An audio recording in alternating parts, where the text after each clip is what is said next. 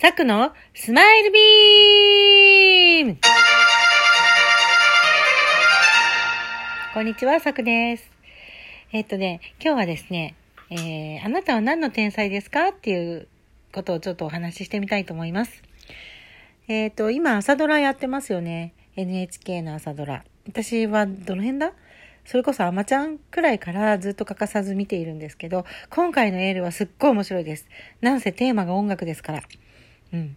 で、そのエールの、で、第1週目冒頭、あれはあれですね。あ、どう、見てない方のために。えっと、今回のテーマは、えっと、昭和初期かな、明治後半くらいから大正、大正時代かな、あれ。まあ、とにかくそのぐらいの時代から音楽のね、えー才能を生かして、最終的にかどうかわかんないですけど、オリンピックの日本の昔やったほら、東京オリンピックね、前の。東京オリンピックのテーマを作曲するまでに至った大舞台のステージを踏んだ作曲家の方のお話。で、特に彼はその音楽的な家系に恵まれているわけでもなく、えー音大に行ったわけでもなく っていうところからあのもう溢れるような才能が小さい頃からあったんですけどそれをこう生かして進んでいくサクセスストーリーなんでしょうね。その小さい頃の幼少期の朝ドラの第一週目幼少期紹介するじゃないですか。その時に 師匠となる師となる先生が、えー先生が、そうそう、先生が言ったんだな。あの、他の人が頑張ってやらなきゃいけないけど、ちょっと、えー何も努力しないでできちゃう。そういうことが君の才能、そういうことが人の才能なんだみたいな教え方をするんですよね。その子に。主人公の子に。で、その子はもう生まれ、なんか学校のある時宿題を出されたと、みんなでこの詩に曲をつけましょうっていう宿題を出された時に、すごい上手なのできちゃうんですよね。一晩、一晩とかで。やっぱりそれ、先生はそれを素早く見抜いて、君には音楽の才能がある、そこを伸ばしていきましょうっていうストーリーから始まるんですけど、なんか、私も音楽やってるし、歌を歌って、もうちっちゃい頃から歌大好きなんだけれども、信じてました、ある程度までは。私には歌の才能があるんじゃないかって。だけど、えーきっと周りからその、溢れる才能、私のそのあに溢れ出ってもうみずみずしいほど溢れ出てしまう、溢れ出てしまう才能を拾、見つけて拾ってくれる人はいなかった。けど、それは溢れ出る才能ではなかったんだと思うんですよ。そう。きっとね、そういう才能のある人はそういうご縁、流れに沿って生きていけいけば、ご縁があるはずだし、私に音楽、歌の才能があるんだったらきっとそうなってる。だけど、別にそういうんじゃなくても、努力次第で人はなんとか頑張ってある程度までいけるとも信じてもいるんだけど、だから私は人より溢れる才能があるわけじゃ、すごい人よりも溢れる才能があるわけじゃないから、すごい努力をしているわけだけど、歌に関しては。ただ、私今40何年生きてきて、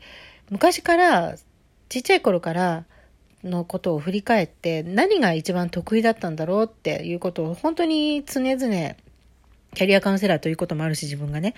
常々自分の本当に向いていることとか、何も考えなくてもできちゃうことっていうのは何だろうって、ね、あの、探り当てることをたくさんしているわけですよ。いろんなツールを使ったり勉強をしたりして。で、結局最近やっぱりたどり着いたところは、人に物を教えることだったりするんですよね。教えるというか伝えるっていうか、教えるっていうとちょっと上から目線なんだけど、人に何か気づいてもらったり伝えたりすることに関しては、はっきり言って努力をしなくてもできちゃうし、今日も朝ドラ、今日の朝ドラで言ってたんだけど、こう、曲を作る時ってどういう風な状態で作るんですかって主役が聞かれた時に、天から降りてくるって。ま、なんか、あるひらめきが、インスピレーションがあったら、バーって降りてきて、それを全部形にしてるだけなんだ、みたいなこと言うんですよ。うわもうそれ天才だな。私も曲作ったりね、してたことあるからわかるけど、どんな風にならない。ならないです。うん。だけど、天才、自分にその能力があることに関しては、きっと天からの恵みが降ってくるんだと思うんですよね。で、自分にとって何がそれかなった時、やっぱり研修とか考えの、構成考える時に、どういう風にやってったら、人が気づいたり、うん、興味を持って、そして学んで、そしてそれを活かしていくプロセスを築けるかとかっていうのを、こう、30分枠であろうとも、1日とか1週間の枠であろうとも、そのプロセスがすごく浮かんできて、それを形にするだけっていう状態にはなるんですよ、確かに。だから、ああ、向いてんだろうなって。私、一時研修講師の仕事を30代の時にしてたことがあるんですが、あのやっぱり向いてることだったからかな、チャンスが次々と舞い込んでくるんですよね。お声がかかったり、本当に未経験にもかかわらずお声お声がけがかかって大きなステージにに大きな舞台であの研修することになったりとかっていうチャンスはあるんですよね。で私人生においてこれが自分にとって向いてることなんだろうなとは知ってたけど好きなことかって言われたら実はそうじゃなくってあの好き好きなことは音楽じゃないですか歌うことだからもうそっちにとらわれちゃうわけですよ。で自分の本当に向いていること才能天才的なスキルみたいなあえて言わせていただくとね、空から降ってくるものを形にするだけでできちゃうもの。人より、人が努力しなく、私だから学んだことないんですよ、研修って。ないんですよ。ないけどできちゃうの。不思議ですよね。そう。だからこういうなんか人にものを伝えるプロセスを考えることがきっと私の才能なんだと思うけど、それが大好きかって言ったらそうではなかったりするのでまた人生迷ったりしてたんですよね。でも最近はこう、すっかり、あの、関連してあこの才能は生かしていこうって決めたのでようやく腹落ちして決めたしあの若い頃にそれがうまくできても人に教えるのって難しかったんですよね。だって自分よりもずっと年上の人のリーダーシップ研修とかやったりするんですもん。管理職研修とか。それは上手に教えられることはできたかもしれないけどプロセスとしてね。あのあんまクレームいただいたことないんだけどつまんなかったとか。だって楽しませるのすごい得意だから。だけどやっぱ不信感あったんですよ、自分に対して。私こんな若輩者がね、こんなことをやっていいんだろうかって。経験足りないのにって。だから、だけどそのためにきっと私の30代とか40代前半ぐらいまでのさまよい人生、さまよいつつも、あの、いろんな会社でトレーニングしたりして、スキルはつけてきたつもりなので、ようやく今になって、もう、あ、ちゃんと人に正しく伝えることができるし、信頼感を持って人にお伝えすることできるなと思ったので、またこっちの道に進もうと思ってるんです。はい。